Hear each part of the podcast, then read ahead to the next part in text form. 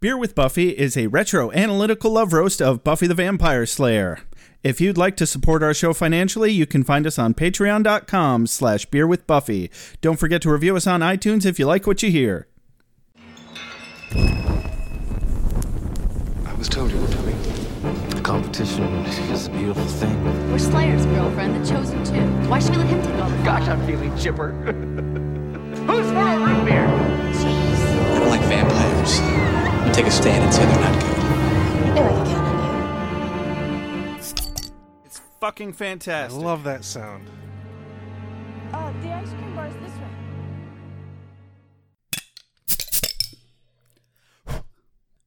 Welcome to Beer with Buffy. I'm Josh. I'm Rex. Hi, Rex. Hi, Josh. So today, can you imagine, we're reviewing an episode of Buffy the Vampire Slayer. We are? That's right. Guess what else? It's almost like we haven't done this every week for a year. It's exactly like that, though, because that's exactly what we've done. How many drugs are you on? Only one. The correct answer is not nearly enough. For instance, I'm not nearly drunk enough for this, but I'm working on it. that's my, Always the goal. that's my new catchphrase, but I'm working on it. Hey, that Josh guy. He's like the new Fonz. That's what people say as I walk by every no day. one says that. Every day, Rex. No one says that. So we're reviewing episode 19 of season 3. I believe it is called Choices. Yes. that is correct. and yeah, there's so many choices in this episode that they make and that cause this episode to be named Choices.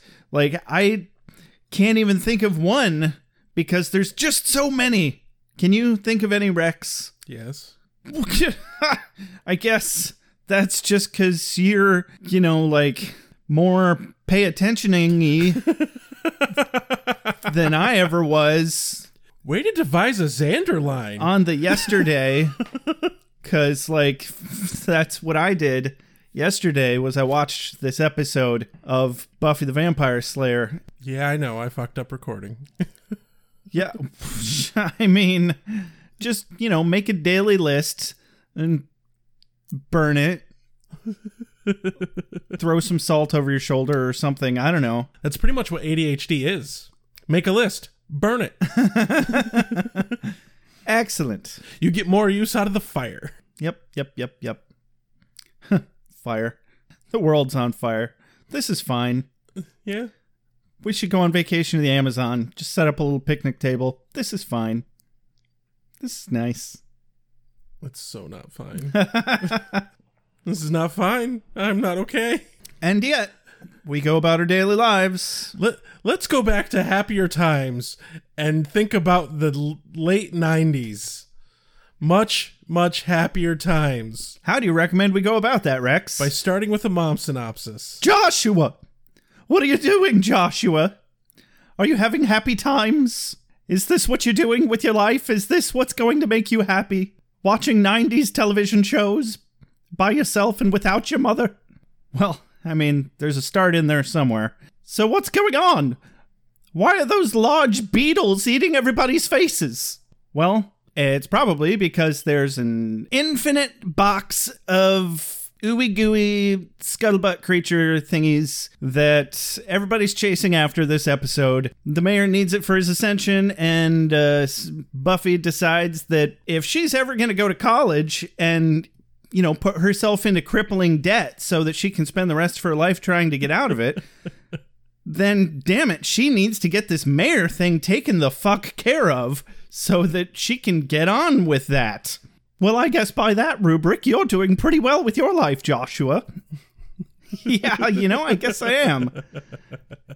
10 years after graduation still have I've only paid off like $400 worth of like 80 grand worth of student loans. It's kind of impressive. Isn't that the American dream? All right, tell me more about these scuttlebutts. Yes. So the whole scuba gang puts together this uh, really cool operation real fast, and they go steal this box that the mayor uh, had delivered from I don't know fucking wherever. and they dip in through the roof, all Mission Impossible style, and steal it. But then they steal Willow, and then they have to trade back, and they do trade back, but not without the scuttlebutts getting out of the box. And luckily, they're really easy to kill. And Snyder's an asshole. Then they say some stuff, and that's the episode. Yes. Yeah, pretty much. Cold open. Ladies, gentlemen, spiny headed looking creatures. Soon as the sun goes down, down, down, vampire. Soon as the sun goes down, down, down, vampire. Competition is a beautiful thing. Cold open to the mayor's office where the mayor has gotten Faith a present. Yeah, isn't that nice of him? But he very quickly actually kind of reprimands her for being spoiled. Yeah, a little bit. She gets kind of catty. She's like, What, do you want me to move a couch for you next? And he's like, Now listen there, little lady. It sounds like somebody's getting a little spoiled. Why don't I just take that gift back? And she's like, No, Eh, it's mine. You can't have it. It's alrighty then. And the gift happens to be the most cheap looking, got it out of a catalog fucking knife I've ever seen. I was gonna say from uh from a Ren fair, Right? one of those tents at a Ren fair. this is one of those really shitty knives that hard air quotes looks badass. Yeah. Because it's all curvy and has extra points and shit. And the blade's real this wide. is- oh, fuck. This is an awful fucking knife. It's not badass. It's stupid looking. the fucking Klingon knives look better. Yeah, I just I was like, okay, if that's what you're into, I feel like I should be like, whoa, but I'm not. No, even even better, even better. The fucking Green Ranger flute knife looked more realistic and dangerous than this knife did. Oh, shots fired. Damn. Jason, are you gonna take that shit?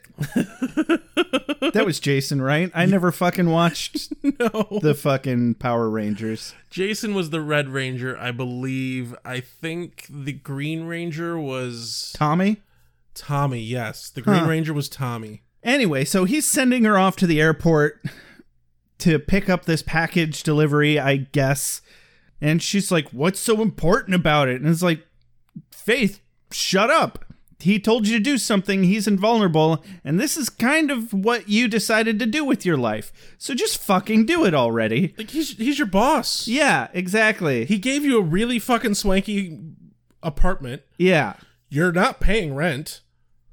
but he still, you know, throws her a bone and he's like, well, uh, it's a lot like these chocolate chips are in this cookie. Without them, it'd be a real disappointment.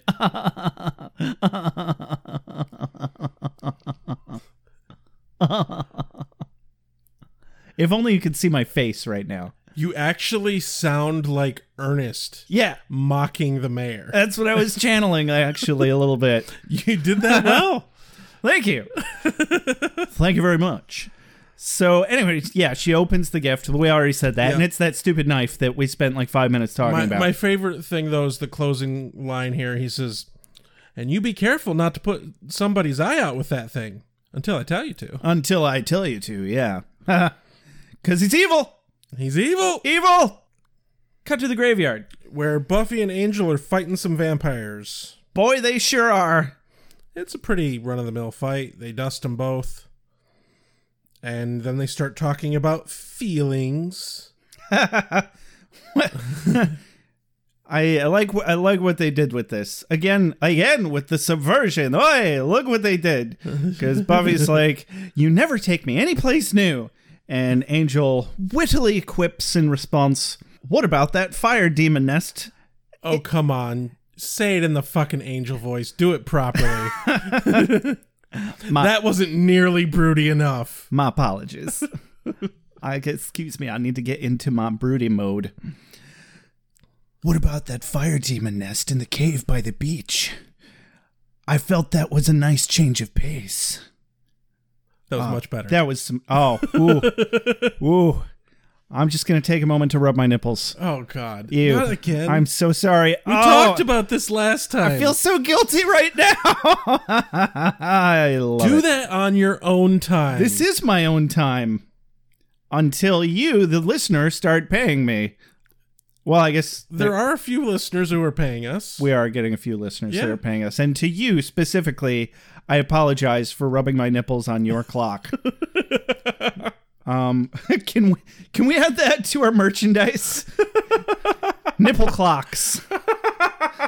Gender neutral. we, Are they male nipples or are they female nipples? That's up to you to decide. we need to get some pasties that cover nipples that are clocks. It's sold separately. Nipple clocks Oh God. and clock pasties. Oh, oh, oh. So I have I have a friend who's a burlesque dancer, and God. no, this is great. I found I randomly came across this GIF on social media, and I sent it to her. And her and I have decided that the next performance that she puts together, she's gonna get those giant fucking ten inch large googly eyes and s- tape them to her ass. so when she twerks, they spin. Yes.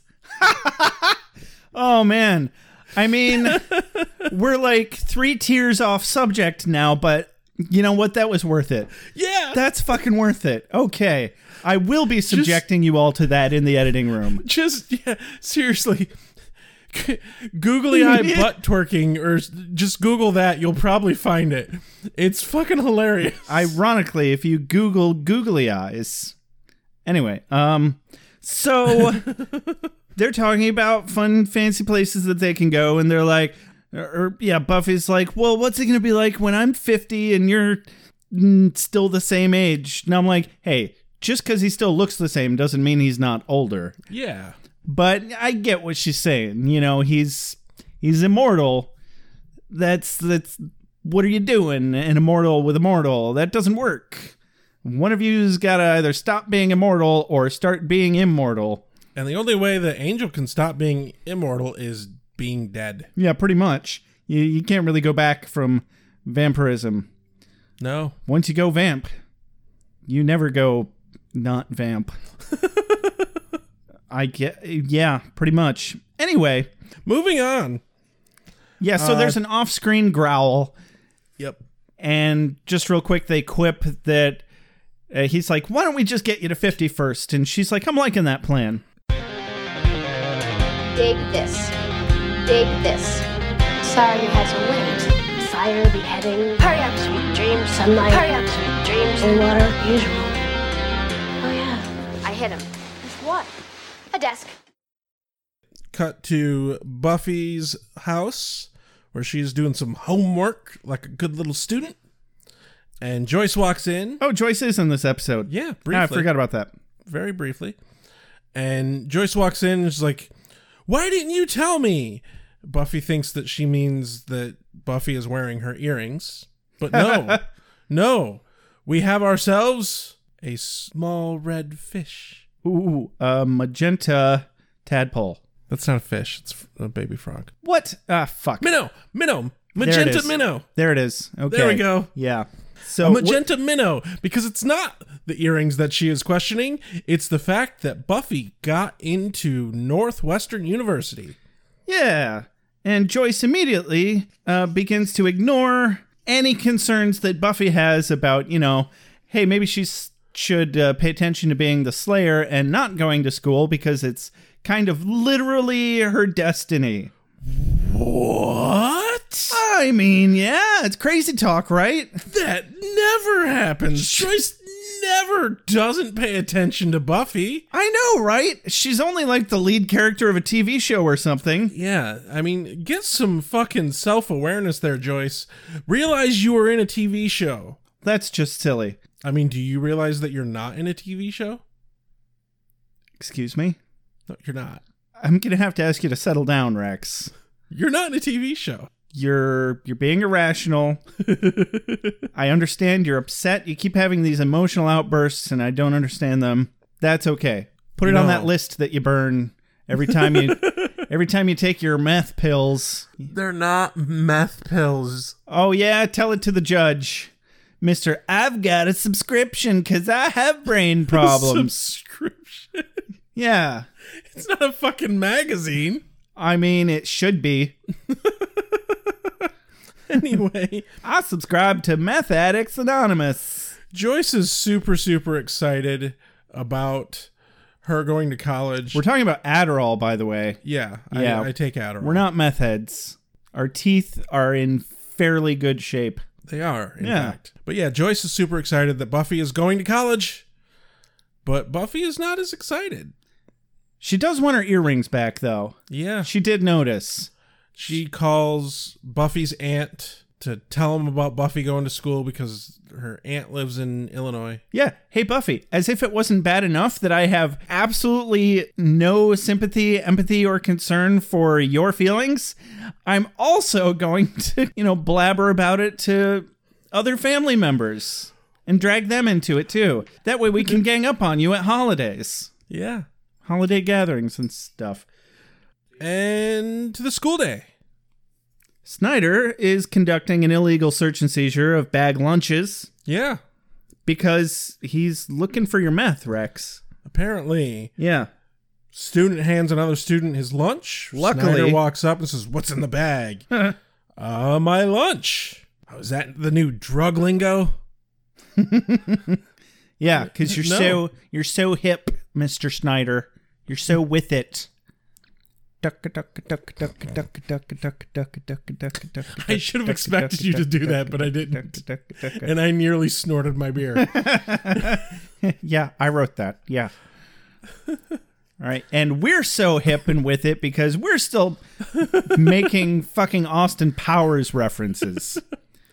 Well, it, it works out because this is a 90s show yeah. podcast. so most of the people. Yeah, well, hopefully you saw it in the 90s because you were there in the 90s. And anyway, you know how out of here's a frame of reference for how out of touch Austin Powers is today. There was an episode of Frasier that made fun of Frasier's dad for still making Austin Powers quotes. Oh my God. Yeah, how long's Frasier been off the air? Are you fucking. Over a decade. When the fuck did Austin Powers come out? I have to fucking Google this shit. Austin Powers 2 took place in 97. I'm pretty sure. No, Austin, the first one was 97. Oh, the second one might have been 99. Yep. The second one was 99 and the third one was 2000. Holy shit. I know, right? So Seth Green was in Austin Powers before he was in Buffy. Oh my god, was he? Yes, he wasn't in the first season. Oh, weird. That's so weird. That is blowing my goddamn mind right now. right? yeah, oh, there is Sorry, that is blowing my Keanu damn mind right now. Whoa. Um yeah, no shit. Fucking whoa. so Snyder's a tool. He opens the bag and Odo's like, "Ha ha. I'm not drugs, but you can still take me." He's like, "Oh, you know that's right, Odo. I take you every night with a big old glass of water." Now run along, you little troll. I'll get you. So we pan over to see the Scoobs hanging out, and they're talking about Buffy getting into college and how obviously Buffy can't fucking leave and go to college, and her mom is in obvious denial of that. Globviously. Willow's super excited because Willow got into everywhere. Like, literally. I like this because she says that she got into Oxford, and Buffy's response is, That's where they make Giles is. Yes. yeah, that was. It was cute. It was very cute. It's like, now I want a little pull string doll of Giles. And What would he say? I don't know. Now put those back, you see. No, that would be Wesley. Oh, yeah. Um, you need to pay more attention to being a slayer or something. I don't know. Anyway, so Xander's reading his book by Jack Kerouac, which is called On the Road. This is a famous book, actually. Yes, quite famous, which was about basically the original hipsters and uh, hippie movement where you know it's pretty much it sounds like it like i've never read it but it sounds like it's where everybody gets that quintessential idea of uh, jumping on a gutted school bus and riding around the country in it Right. for like years and just living that way Yeah. even though nowadays like that still costs fucking money Gas ain't Yeah. cheap. Nowadays, you can't fucking do that shit. Drugs ain't cheap. Where you getting them drugs? But you know the the Scoobies all make a, a joke at his expense, and he's like, "Oh, go ahead and mock me." Oz says, "What? She just did." Xander replies, "We bohemian anti-establishment types have always been persecuted." And Oz replies, "Well, sure. You're always so weird." So Cordy steps in, and holy shit, man, she is pissed about something. Well, as Xander says, "Oh, look who opened a fresh can of venom today." Yeah, seriously. And um, yeah, this can of venom isn't just any ordinary can of venom. It's a fucking extra goddamn strength can of venom. yeah, She is extra harsh. she's out to fucking kill today. But I mean, she starts off by tearing into Xander. He's like, Oh, yeah. "Well, I'm gonna go find myself," and she's like, "And help us lose you. Everyone's a winner. Hey, that's just good old fashioned positive thinking right there." Yeah. That's what we'll call that. So Cordelia's, uh, I don't know, for some reason attacking Willow even, and that is a rarity. Yeah. assuming that Willow didn't get into any of them, but she did get into like every one of them. And she's like, and Yale is just a dumping ground for those who didn't get into Harvard. And Willow's like, I got into Harvard. Yeah. She Got into. fucking course she got into Harvard. Yeah. Anyway, so Cordy fucks off. It's like, I don't even understand why she came over in the first place. Willow even says something to Xander about why does she push Cordy's buttons. He said something along the lines of, "I don't know, she just gets under my skin, and you know, it's in it's in my nature." And she even says under her breath, "Maybe you should get a better nature." Oh, yeah. And the whole time during this exchange between Xander and Willow, the camera's on Buffy, and Buffy's looking into the middle distance. Mm-hmm. You know, sad, sad piano going on in her head. And Willow feels obligated to try and, you know, make Buffy feel better and excuses Cordelia's actions as, oh, she's just being Cordy. And I'm like, t- Mm. I, I get that she wants Buffy to feel better because she's being a good friend, but there's no excuse for Cordy at this Oh, point. oh God, no, definitely not. Yeah, but the outfits suck. This whole rainbow thing is so over. I'm thinking more sporty, like Hilfiger maybe. Then we cut to the library where Buffy is talking to Wesley and she's basically pitching to Wesley how she could go to college at Northwestern. It's like, oh no, I forbid it. I dare say that can't happen. No, there are too many important things here. Yeah, his, his precise line is by the power invested in me by the council, I forbid it. He does this like fucking cross hand motion thing. over Yeah, his whatever the fucking hell heart. that Like, was. Some little. I what? swear he probably just made that up on the spot. Right. Some little fucking Boy Scout. It's like a Boy Scout salute thing. Oh, and Giles's response is, "Oh, that should settle it." Brilliant. But Buffy's whole perspective on this is she wants to be more proactive. She wants to attack the mayor and not just fucking wait around for him to do something, which is brilliant. Yeah. No, it's just all round kind of a good idea. So Giles is talking to Buffy. He's like, "What's your plan?" And Buffy's like, "I gotta have a plan. Really? I can't just be proactive with Pep." Now, don't get me wrong, Buffy. We enjoy the proactive with Pep. yeah. But you do need a plan. But remember, kids, all the confidence in the world can't make up for a lack of competence Yes. or preparation, for that matter. Yes. Yeah, don't forget the three P's that Wesley brought up the first day that he was here preparation, preparation, preparation. That's actually just one word It is. three times. I think preparation, pep, and what should the third P be? Publicity? No, no, that doesn't make sense. They're the, they're the Slayers. They don't want to. They don't want publicity. Pewter. Pu- Uh, Pewter doesn't help. pa- them. palm olive. What the fuck is soap gonna do? Um, plenum. Plenum. Plenum. The, fuck is space plenum? Be- the space between a drop ceiling and a real ceiling. Plenum. Uh, That that's actually the word for that. That actually is. Yes, you're welcome. okay, moving on. we cut to the airport. That's, that's what you get for fucking asking me to come up with a fucking P word off the top of my head. we get to the airport and there's a plane There's a P word for you. Hey. landing at the airport and a Mr. Snake Face tattoo comes out. What we decided was preparation, peanuts, and Pep. Pep. Not peanuts, pep. pep. Because if you don't have pep, what's the point of anything else? Sure. So there's Party favors. so there's peanuts on an airplane, and uh, Out of the out of the airplane steps a snake faced tattoo man. yeah, Because he had a giant snake tattooed on his face. he did. That's probably the only reason they hired him as an actor because I was disappointed with literally every other aspect of him. It looked like a real tattoo. Yeah. It definitely was a real tattoo, I think. probably was.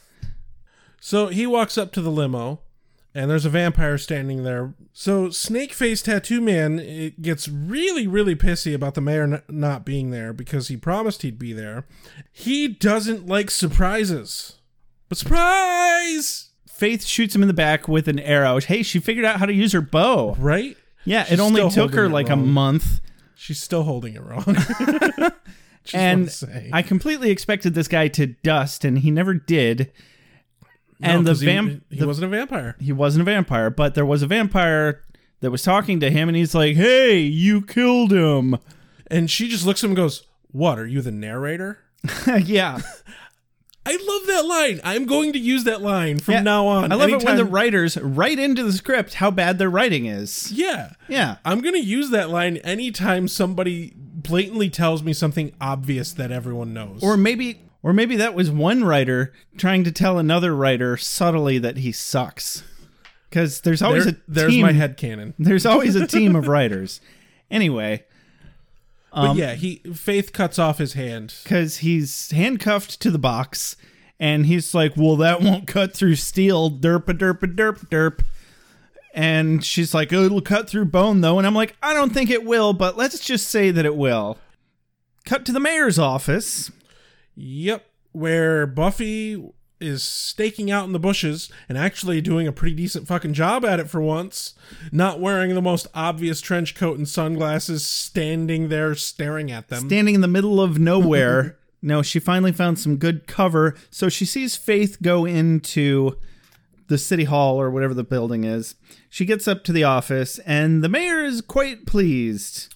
As Faith made an offer to him he couldn't survive. yeah, she's very punny, very punny today. He tries to pay her a compliment, and it goes very. She doesn't take it the right way. Yeah. He says, If Buffy Summers walked in here and said she wanted to switch to our side, I'd say, No thanks, sister. I've got all the Slayer one man could ever need. God, that's fucking creepy. I love it. Woohoo! I think that's one of the things I like the most about the mayor is he's so fucking pleasant. It's creepy.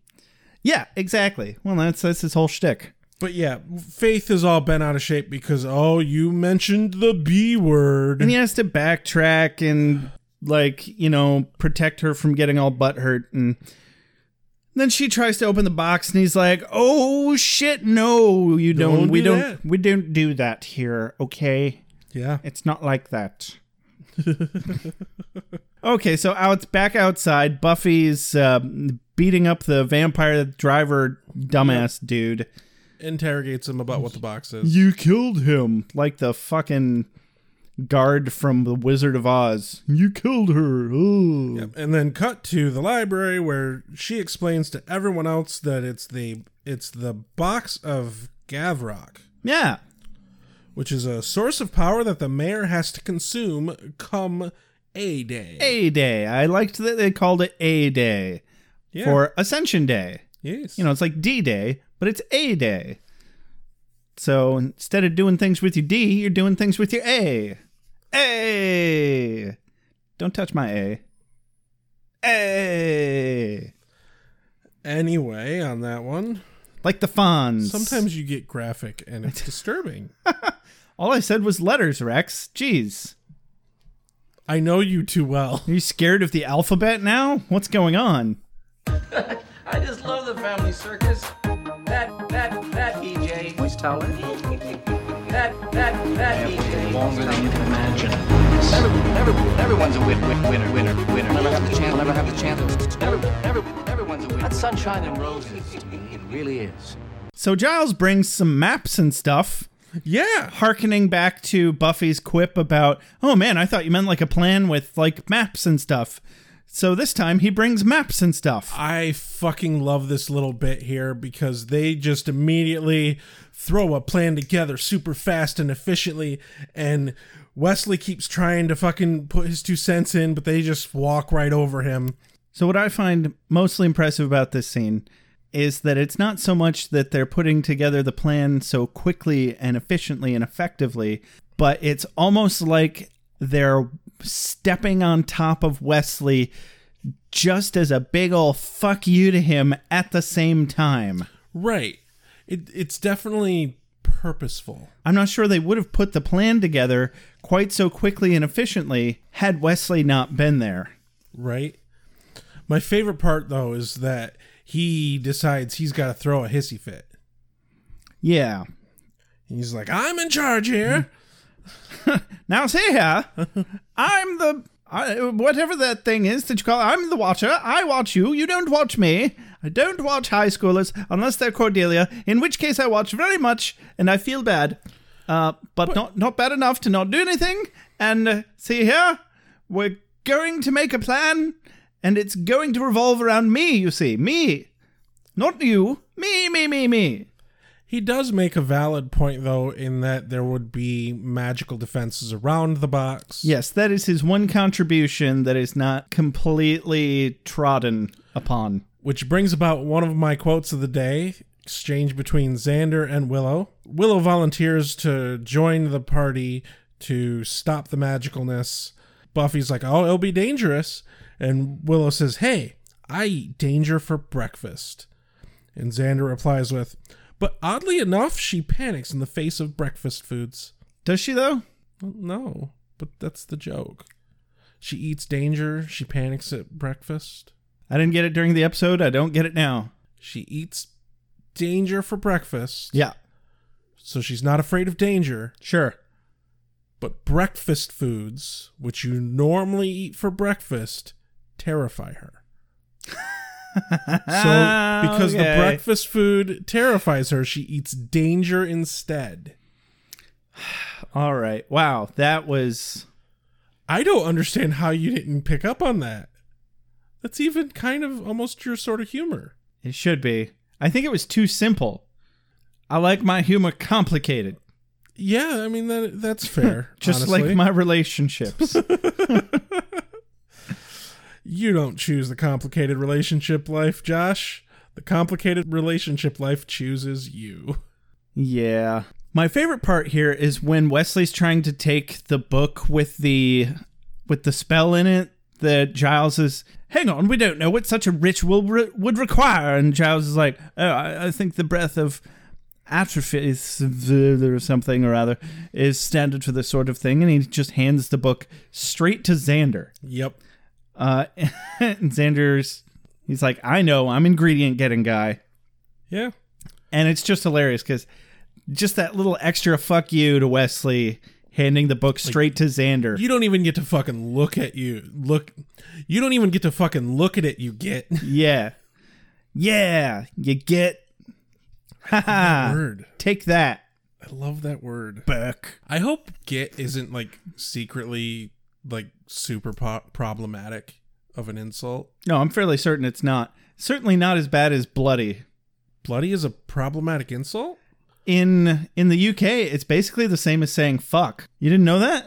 Well, I knew that, but I I didn't think it was like a problematic insult. Well, it's just it's not appropriate for it's not like something you'd say at an interview, Okay. you know, or in polite company. So it's an it's considered an extreme curse, not not that it's problematic. From what I understand, maybe I'm wrong on that, but that's Hey, what I've heard. We have English fans, Yeah, let us know. several from the UK. You should call us and let us know the nuances of English cursing. If we haven't completely offended you yet with my impressions of Wesley and my earnest attempts at doing the Giles voice. oh man. Hey, at least I'm not doing an earnest impression of Ernest doing a Giles voice. Could you go that deep? I'm not sure I could, honestly. Well, you probably could, but if you go that deep, could you ever come back from that? yeah. It's, it's like Jim Carrey not being able to come back from being Andy Kaufman.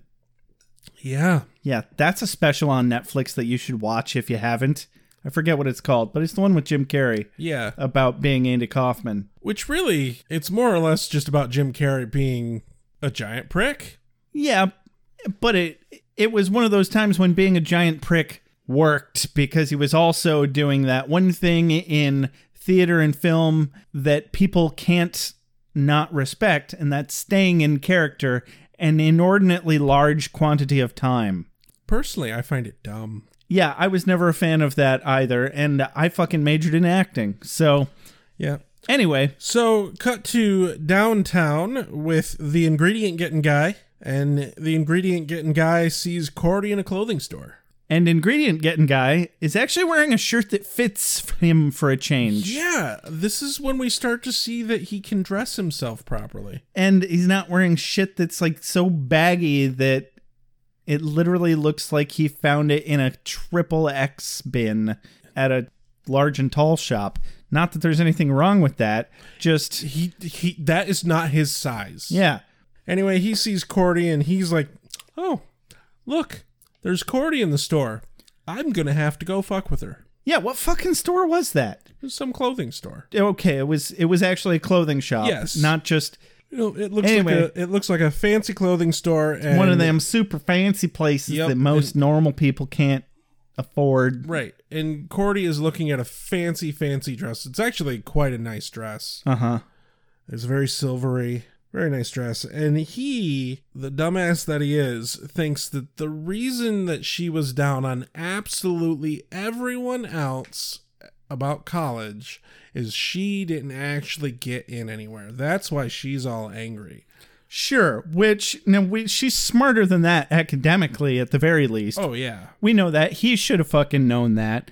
But honestly, I think he was just butthurt over their previous conversation and he just stepped in for a quick insult swap, which frankly is practically sex for these two anyway. Yeah. They might as well just still be dating. Well, considering how their fucking relationship worked out, yes, exactly. Yeah. His plan completely backfires, though.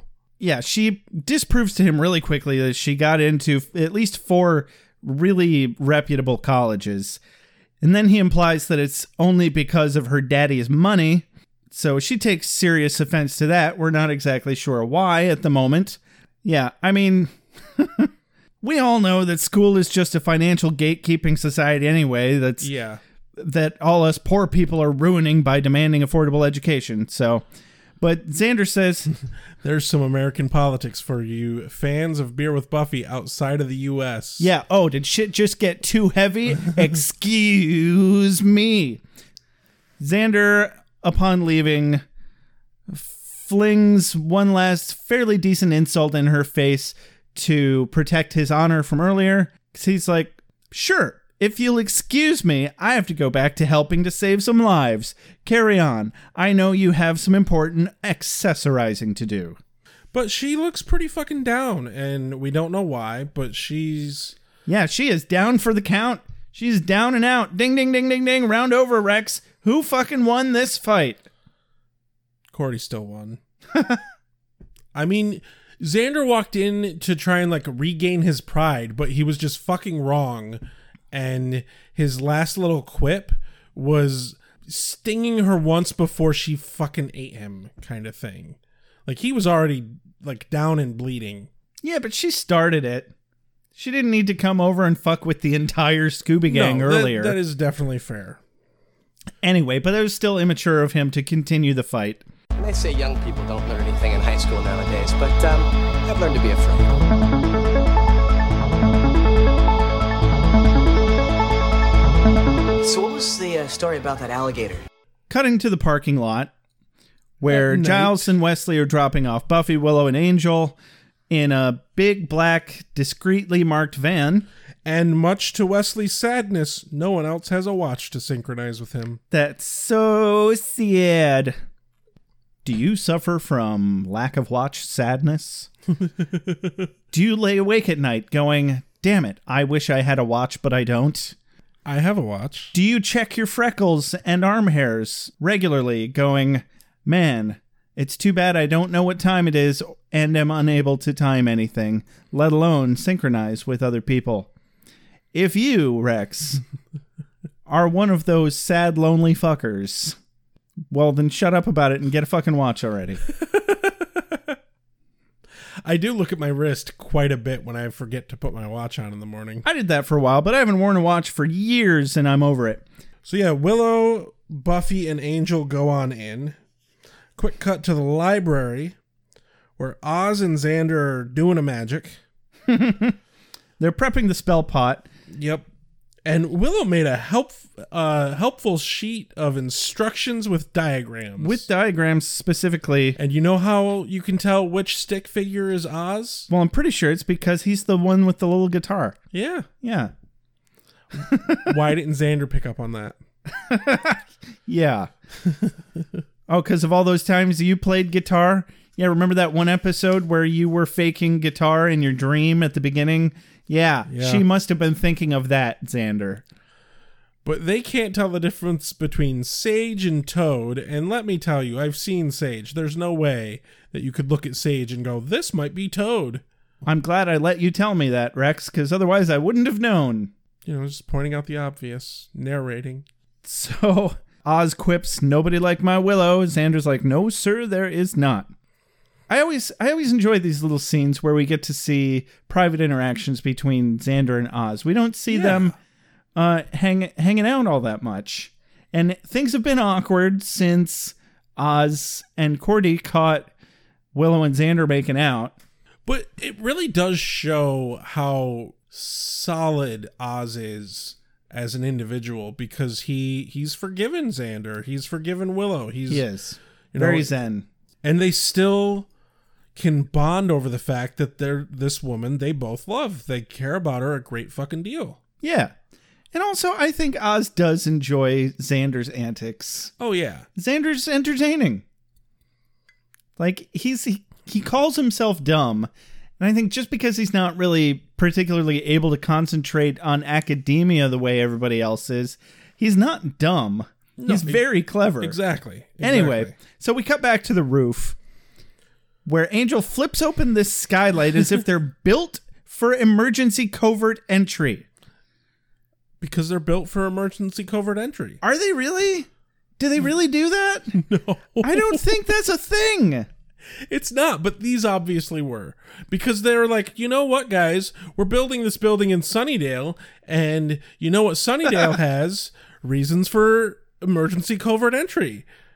We we should prepare for emergency covert entry. Now, see here, this is going to be the central plot point of a very popular television show in the 90s at some point, and we definitely need some really shitty architecture and designs of things that make absolutely no sense but are really good for storytelling.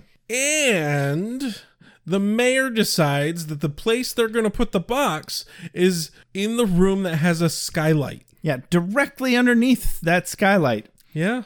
And honestly, not even really all that far. I feel like they could have grabbed it just by dangling Buffy down by her ankles. She could have just grabbed it. right. But no. Lord knows Angel's strong enough to do that. Oh, he is. Yeah, and they show him I'm sorry, Keanu knows Angel's strong enough to do that. Yeah, and before we get ahead of ourselves, Willow sprinkles some what looks like ashes of some sort on the the chest and discovers that Magical there's, like, talcum powder. Yeah. magical talcum powder. Uh-huh. Sprinkles it over it and chants some quasi Latin. I stuff. like to think of it as a bunny that has been incinerated. that poor bunny. You can put that on your bottom, smooth as a baby. that's awful. They call it bunny bottom. Oh, that's why it's so soft. Damn right. Anyway, she sprinkles the magical talcum powder onto the box to reveal that there's a magical force field that she does away with by chanting some quasi Latin BS at it. And she's a badass because she pulled it off, and then she goes away, and then Buffy enters the room a la Mission Impossible. Very Mission Impossible. They got the the fucking they get this rope and pulley system set up really quickly.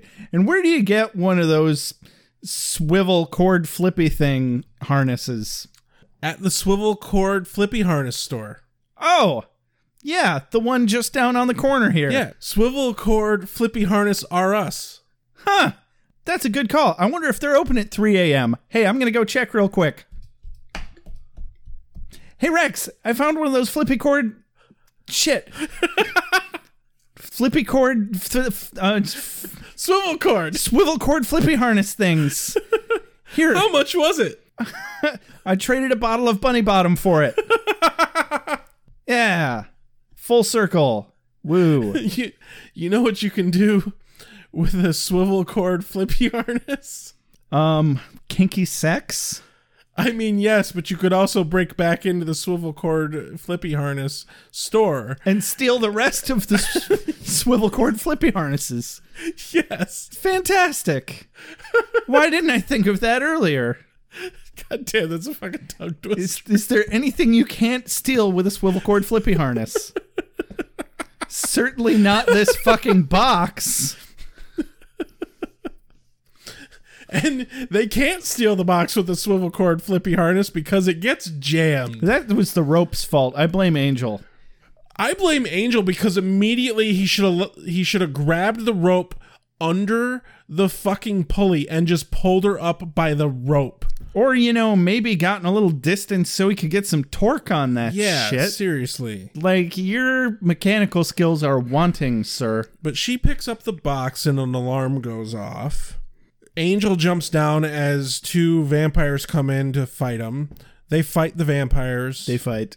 it's not that great of a fight. There was one cool badass part though because Buffy's still on the swivel cord flippy harness Yeah. and she does a flip kick thing on the swivel cord flippy harness to kick a vampire and it's fucking sweet. Well, they had to use it for that to pay for the swivel cord flippy harness rental fee. Exactly. Otherwise, it wouldn't have been worth it at all. so they fight, they fight, they fight. There's a little bit of a running through the hallway scene. Hold on though. In the fight, they get out of the room in the best way possible. They flip a fucking table on top of them. Oh, yeah. A fucking they're vampires and the table stops them for a moment. Uh, there's a table on top of us. I am the knight. but this table is quite heavy. Yes. We're not movers, for Christ's sake. we just drink blood. Come on. Turning into vampires only gave us kung fu powers. They didn't give us move table powers. It's not called table foo. It's called kung fu, all right? We should figure out what kind of deal this is. I mean, is it a gathering, a shindig, or a hootenanny? Well, gathering is brie, mellow song stylings. Shindig, dip, less mellow song stylings, perhaps a large amount of malt beverage. And hootenanny, well, chock full of hoot, just a little bit of nanny. It doesn't take them long before they crawl out from under this table no. and they're chasing them through the hallways and Buffy and Angel make it out the front and as promised Giles and Wesley drive off the van to create a diversion. The vampires think that Angel and Buffy are in the van, they chase the van and I'm assuming don't catch the van. Angel and Buffy escape by running the other direction, but oh shit, cut to the mayor's office. Faith caught Willow Yeah. which the second they said, "All right, Willow, go home now," I was like, "That's not a good idea." The very next scene, after it's revealed that they kidnapped Willow, it cuts to the library, and Buffy isn't happy, of course, that Willow's been captured. And she's like talking about whose fault it is, kind of. And then she's like, okay, no, it's nobody's fault. But I actually do believe it is Giles and Wes's fault because the fucking plan was that after she got rid of the fucking magical circle thing with her fucking bunny talcum powder, she was her fucking job was to go down the fucking ladder and back to the van. And the fact that she didn't show up back at the van means the plan f- got fucked up somewhere. And Giles and Wesley did not react to that. Yeah, I don't understand how Buffy and Angel weren't able to kill those two vampires for as long as they fought them. They can't have been that good. right? It took less time to kill Mr. Trick. And honestly, who? Why the hell wouldn't they have had stakes with him in the first place? Yeah. We already know that the mayor, and they know this very well, that the mayor uses vampires as henchmen. Uh huh. Fucking bring stakes. Uh huh. We know that Buffy usually has Mr. Pointy on her. Hmm. Mm-hmm. What the fuck? Yeah. So, yeah, anyway, Buffy's not happy that Willow's been caught, and she decides that she is going to trade the box for Willow. But Wes has something to say about this. Now, here, here, create a good, blah, blah, blah. We have the means to destroy this box, blah, blah, blah. Yeah. And everyone's arguing and shit, but I, my favorite bit is the whole fucking scene. Oz doesn't say a goddamn word. Mm hmm. But as they're all arguing, he calmly stands up, walks to the other side of the room, and throws the fucking vase pot thing across the goddamn room, shattering it. Well, throws it is a vast understatement.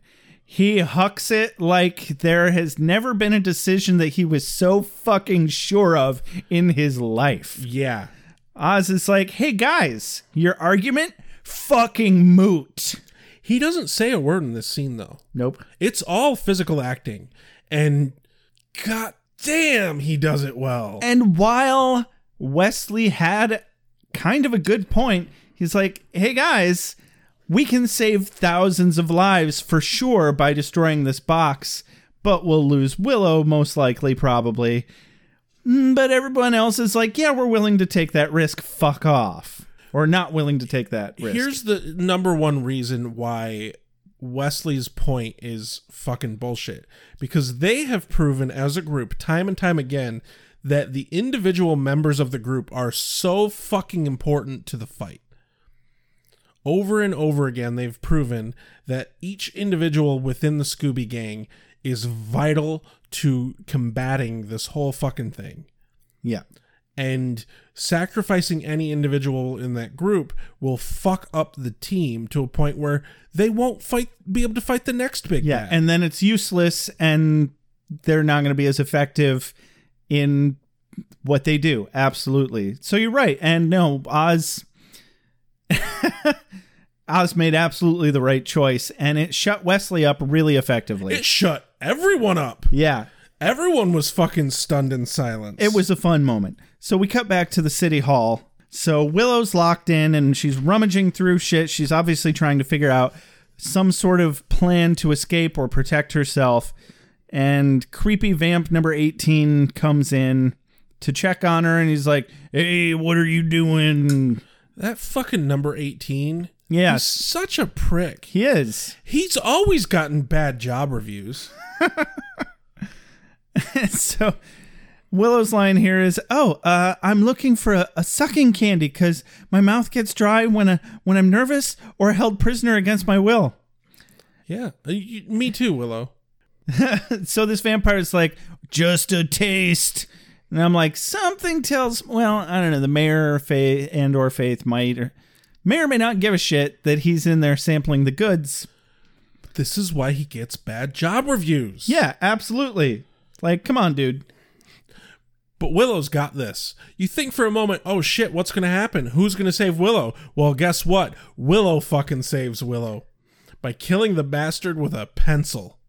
Yeah, because we already know that she can do that levitating pencil trick from a few episodes ago. And if she can fucking impale a tree, she can kill a vampire. She can damn well impale a vampire. And she does, and she did, and she gets out of the room and she's sneaking around the hallways of the mayor's off of City Hall, where the mayor's office Yep. is. and she almost gets caught for a moment by Faith and the mayor, but she manages to hide and gets to hear a whole bit of how the mayor is comparing Buffy to a dog. He's, he says, A dog's friendship is stronger than reason, stronger than its own sense of self preservation. Buffy's like a dog. And hey, before you can say Jack Robinson, you'll get to see me kill her like one.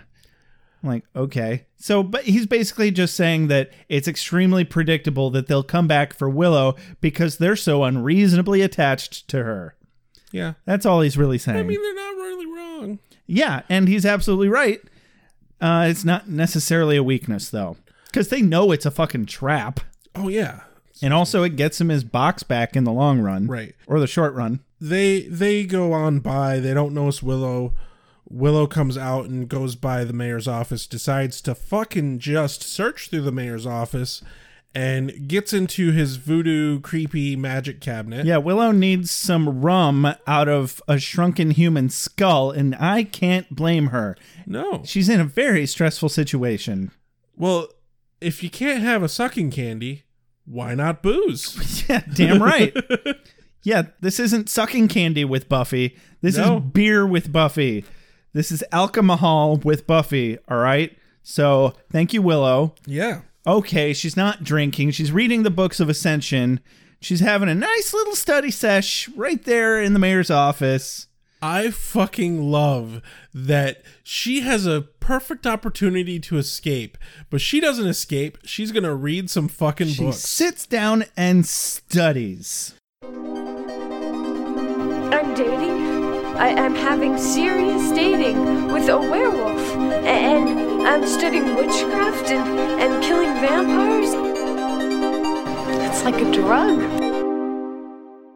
And of course, Faith catches her and berates her for being a, bur- a bookworm that sits down and studies instead of running away. She pretty much says what we were all thinking like, why didn't you just fucking take the books and run? Yeah. Or at least one of them. Yeah. You know, I mean, okay, that's those are big fucking books. It'd be kind of hard to run with five of those. I, yeah, that is that is a very fair point.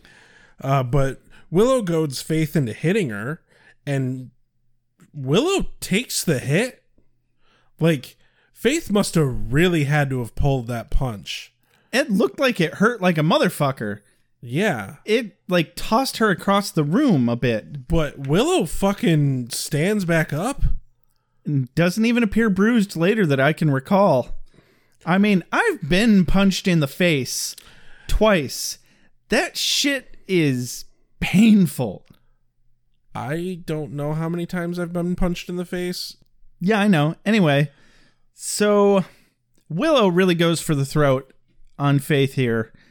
She says she's got this really kind of awesome speech, uh, which even she said something similar an episode or two ago to Buffy when Buffy was worried about Faith and uh, or about Angel being into Faith, and we know that Willow has zero respect left for Faith and has been just completely done with faith for a while. Long before everyone, she was the first to be done with Faith. Yeah. And this is where she gets to fucking tell her to her face about it. And even Faith wasn't expecting this, but she says, It's way too late. You know, it didn't have to be this way, but you made your choice. You know, you had a tough life. I know that some people think you had a lot of bad breaks. Well, boo hoo. Poor you. You know, you had a lot more in your life than some people. I mean, you had friends in your life like Buffy. Now you have no one. You were a slayer and now you're nothing. You're just a big, selfish, worthless waste. And that's Yeah. that's when the punch comes. She, and Faith has such a weak response. She's like, "You hurt me, I hurt you." Blah. And Willow's like, Yep. "Oh, and I thought you just didn't have a comeback." Which was fantastic. Anyway, so the mayor comes in and actually kind of sort of bails Willow out here. Yep, because they've called the mayor. The Scoobies have called the mayor and have offered up to trade the box. Yeah. And so then we uh, we cut to the cafeteria Yep. where we have a show of the Scoobs on lockdown. Yep. Ladies and gentlemen, call Ticketmaster and get your tickets. It's going to be an extravaganza. like, you guys, we're totally locked in the cafeteria. How are we going to get out? I'm totally freaking out. Xander's line as they they finish locking things up. He says, "Yeah, gives me that comforting trapped feeling." Yeah. Xander's definitely this, um, Shaggy. Oh God, yes. hey, Oz is Scooby because he's a werewolf. you're right.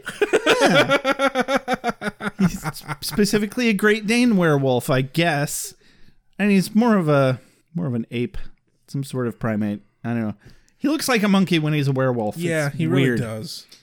He He looks like a really mean monkey from Congo. Congo. Yeah, Yeah, it is the fucking lost love that city movie. of Zinj. That's a, I loved that movie it's too. an awesome book. It like that is my favorite Michael Crichton book. I, I wanted to say it's a great movie. It's not a great movie, but it's a fun movie. It is a very entertaining movie. Yes. But the the cafeteria lights go off. Well, first Buffy's point of why they locked everything down except the front entrance is because she wants to see him coming. Yeah. If there's only one way out, then there's only one way in. And that's smart if you ask me. Kind of, sort of. It's also, like Xander said, trapping them. It's a double edged sword. The goal here is to get out with everyone. Mm-hmm. And it doesn't matter how many outs you have, you're not going to get out with everyone if shit hits the fan. The lights go out. Xander quips, I guess they're shy? the mayor, Faith, and Willow and two vamps come on into the cafeteria. But this is actually, this scene, the first time the mayor and Buffy have met face to face. Yeah, it is.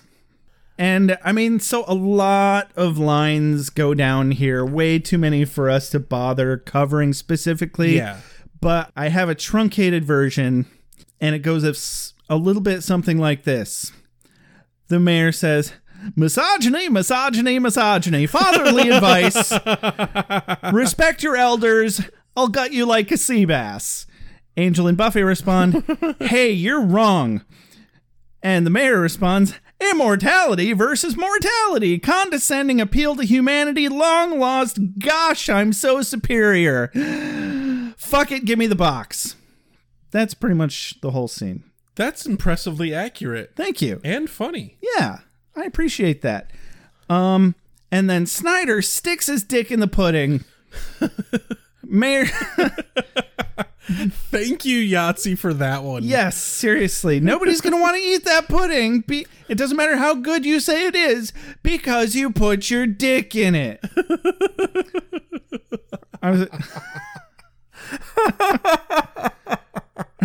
that one will never get old. No, it won't. Oh, yep. Because Snyder comes barging in with some. I thought they were police at first, but they're actually just guards. Oh, were they just security guards? Yeah, they're just security guards. Oh Jesus! Later on, when the one yeah, gets because the his feet- police would have known that the mayor was there. And They'd have been like, "Back off! This is official police business." See? you're going into that. She, Yeah. is she here, Sam? The moment Snyder barges in, the mayor kind of slinks back into the shadows.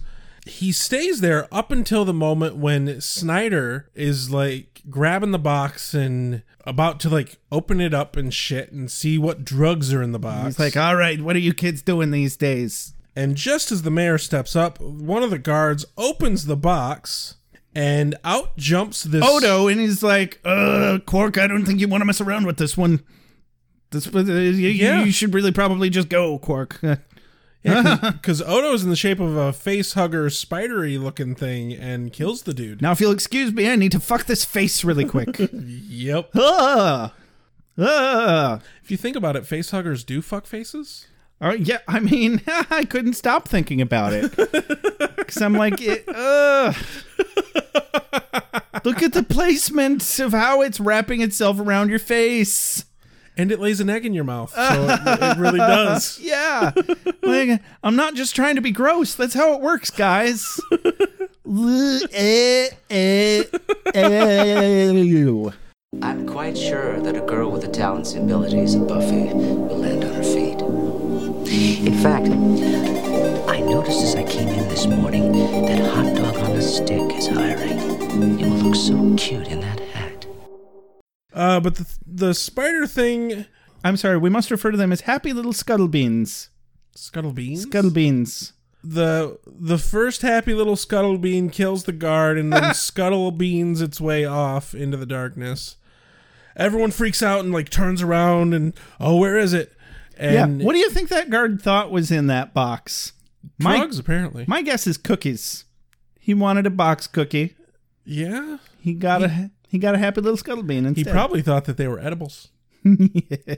well, in scuttle bean box, cookie eat you Yeah.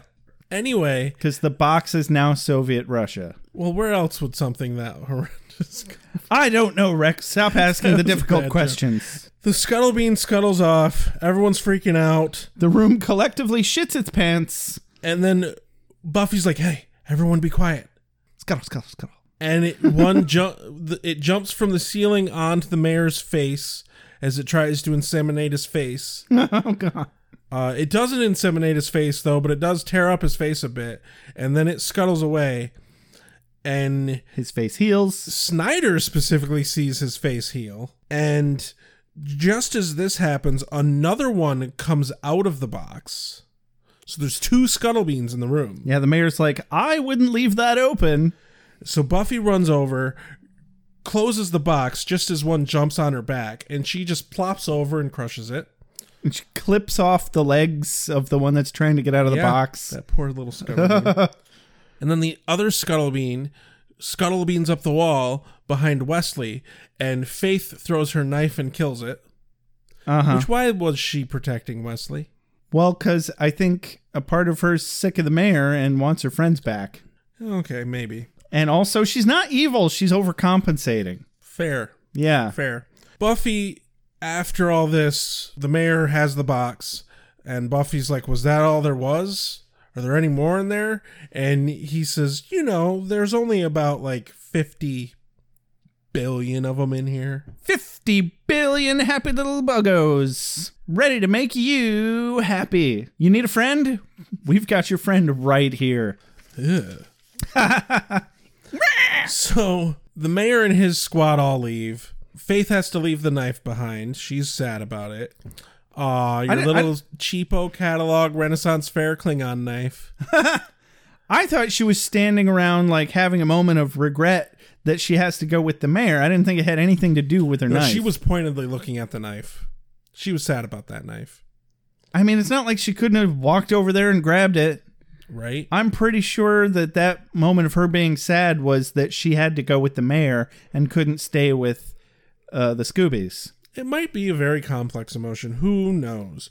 But my favorite bit here is Snyder turns around and looks at them and goes, Why couldn't you be dealing drugs like normal people? but he's holding a chair. Like it's going to protect him from a scuttlebean. Yeah, he's holding that chair like it's Odo, and it was like, "Are they gone yet? I'm still a chair. It's okay. I'm rubbing your nipples, Quark. I can tell. my favorite part is when he leaves, he's still carrying the chair. It's why I look so scared to everybody else. really, it's ecstasy. That explains a lot. Uh Buffy takes the uh, the knife from the wall, and then we cut to the library where Willow recaps the events of her kidnapping. oh yeah." And casually brings up that she was reading the the books of Ascension, and Giles is like, "Uh, excuse me, I'm um my interest is piqued." And she's like, "Oh, I there were a couple pages that I didn't get to read entirely. Here, see what you can make of them." And she stole the pages, and Giles looked like a fucking four year old on Christmas Day. Seriously, Yeah. Or like somebody who just paid off their student loan debt. Not that I would know what that looks or feels like. yeah, I, I have no idea either. hey guys, we need more patrons so we can pay off loans. Either that or get politically active so that we can get student loan debt either abolished or at least made so that we can claim some fucking bankruptcy Right? and move on with our goddamn lives. yeah. Anyway, Anyway, Wesley's still all fucking snide, even after she has pages from the books of Ascension. missing out, you see here, there better be something in those pages. You see, we'll. We're right back to where we started, even though that's not true at all. Do you see how stuffy I am? It's quite stuffy now, you see? I'm almost as stuffy as Angel is broody. And that's impressive. That's pretty fucking stuffy. Yeah. Cut to outside, probably the same day. Buffy and Willow are talking. Um, and Buffy is actually becoming resided in the fact that she can't leave. Yeah, she feels more stuck in Sunnydale than I do in Kalamazoo, Well, I mean, she is more stuck in Sunnydale than you are here. right? Because the simple truth is, it doesn't matter how quickly she's able to stop the mayor, because there's always going to be a great evil in Sunnydale. Because it's the centrifuge of evil. But Willow reveals that she decided to stay and go to UC Sunnydale with Buffy, but it's not because of Buffy. It's because she wants to stay and also fight evil. And she wants to be able to study witchcraft and Wiccahoodness. And that's great because now they get to still be friends and we get to still have a cool TV show with both of them in it. And that's great. Yeah. Then we cut to some sort of back room or attic or some shit. Um, I'm assuming it's that clothing store that Cordelia Yep. was in when Xander approached Like her. the back storage room or something. yeah. And she's looking at that, probably that same dress that she was when Xander walked by Is in fact. in a mirror. And then she gets yelled at for not working hard enough because she still needs to sweep out the storage room and stock shelves. Yep, because this is when we learn that Cordy isn't there because she's shopping. She's there because she fucking works there. Yeah. Now, those kinds of fancy clothing stores, they don't hire you if you're not money. But maybe I'm just getting my information from Pretty Woman, the movie. I mean, yeah, you are. but no, the I, the simple truth is, I could see them hiring Cordy. She was money.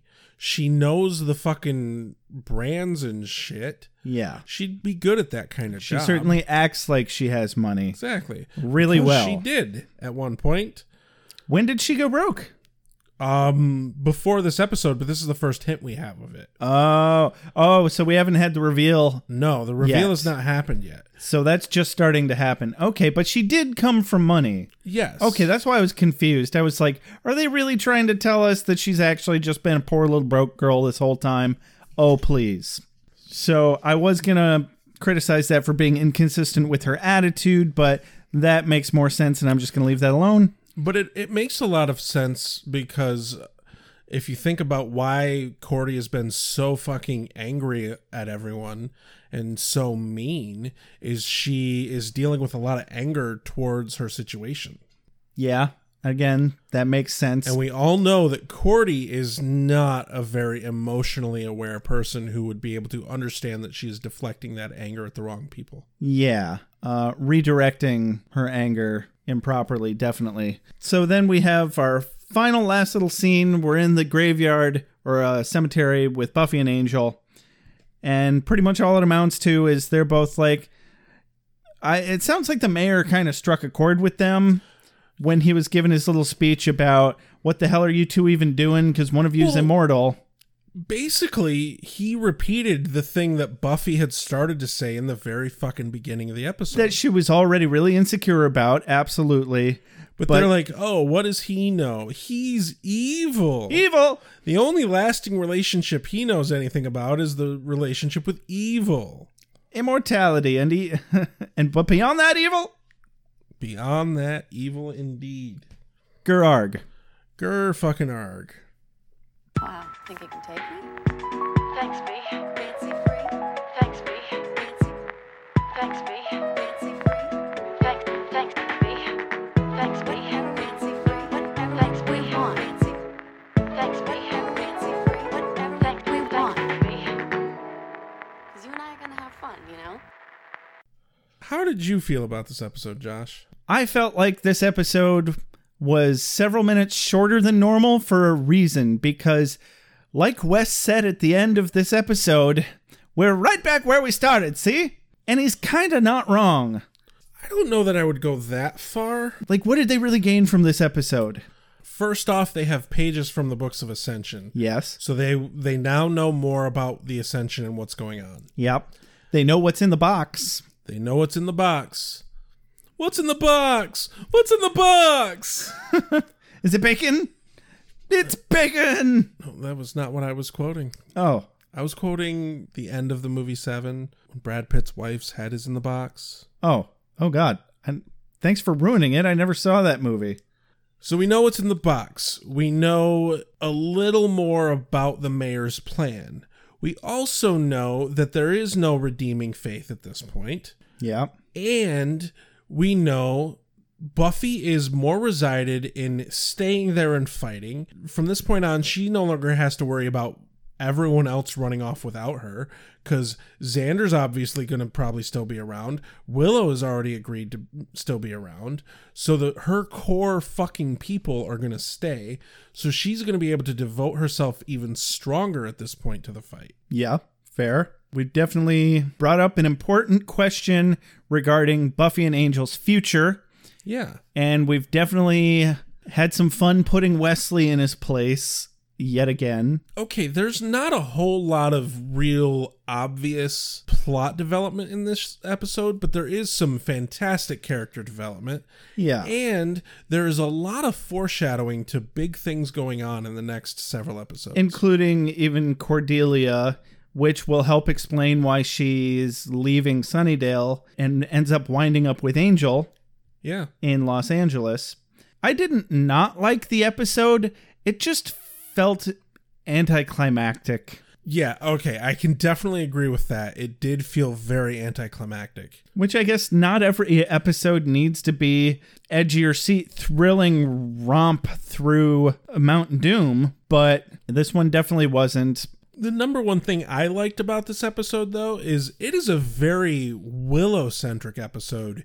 And more importantly, True. Willow does fantastic in this episode. she has definitely come a long way like she she killed a vampire with magic yeah, th- that's her first fucking kill with magic, too. uh-huh So that's a big fucking deal. she stood up to faith took a really heavy punch i don't think we've ever seen her really take any hits like that before no, no, that was definitely a first. um and she took it like a boss too like i wouldn't get in the ring with her at this point but no so the the episode definitely had value and he just had to look for it a little more so i appreciate the episode and i'm just not i remember feeling like i didn't like the episode when it finished but uh, that doesn't necessarily correlate to my appreciation of the episode Right.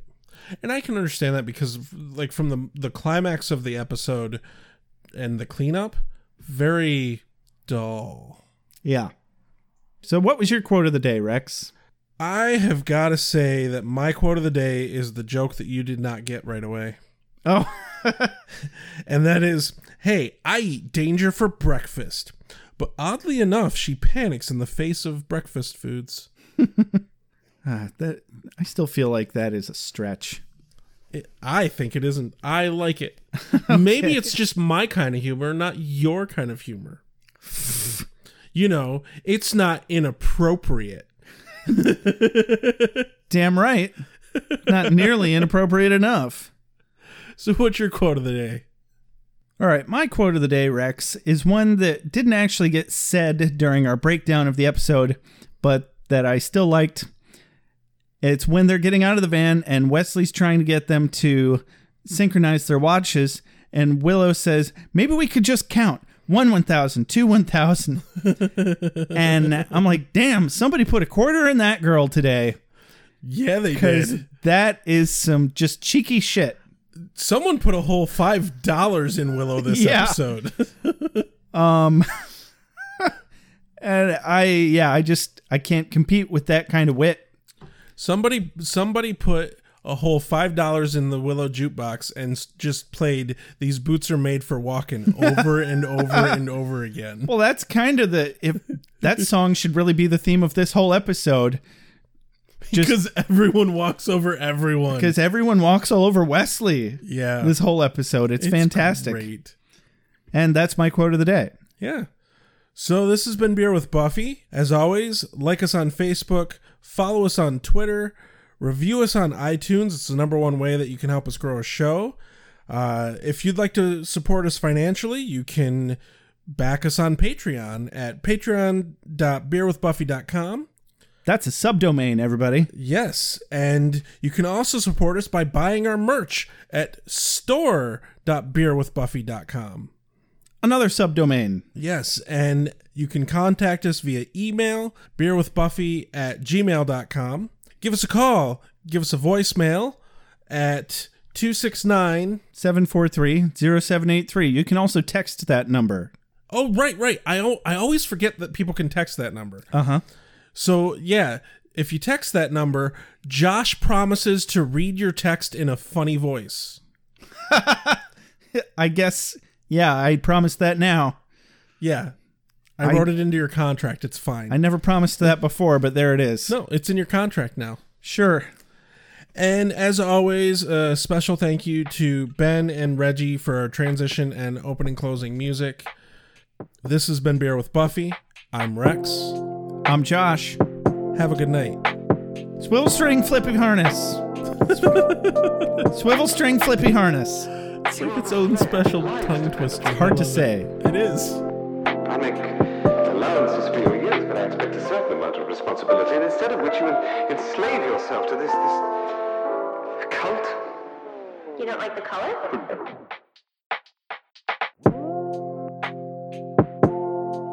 You have a sacred birthright. You were chosen to destroy vampires, not to wave pom poms at people. Why can't you people just leave me alone? You are the Slayer. Go ahead. I'm a watcher. I, I haven't the skill. Oh, come on. By appealing, by appealing to your common sense, common sense, common sense. Neobus, incubi, succubi, everything you've ever dreaded was under your bed but told yourself couldn't be by the light of day. One girl in all the world. Common sense, One girl in all the common world. All the sense. world. All the It world. was a bit, um, British, wasn't it?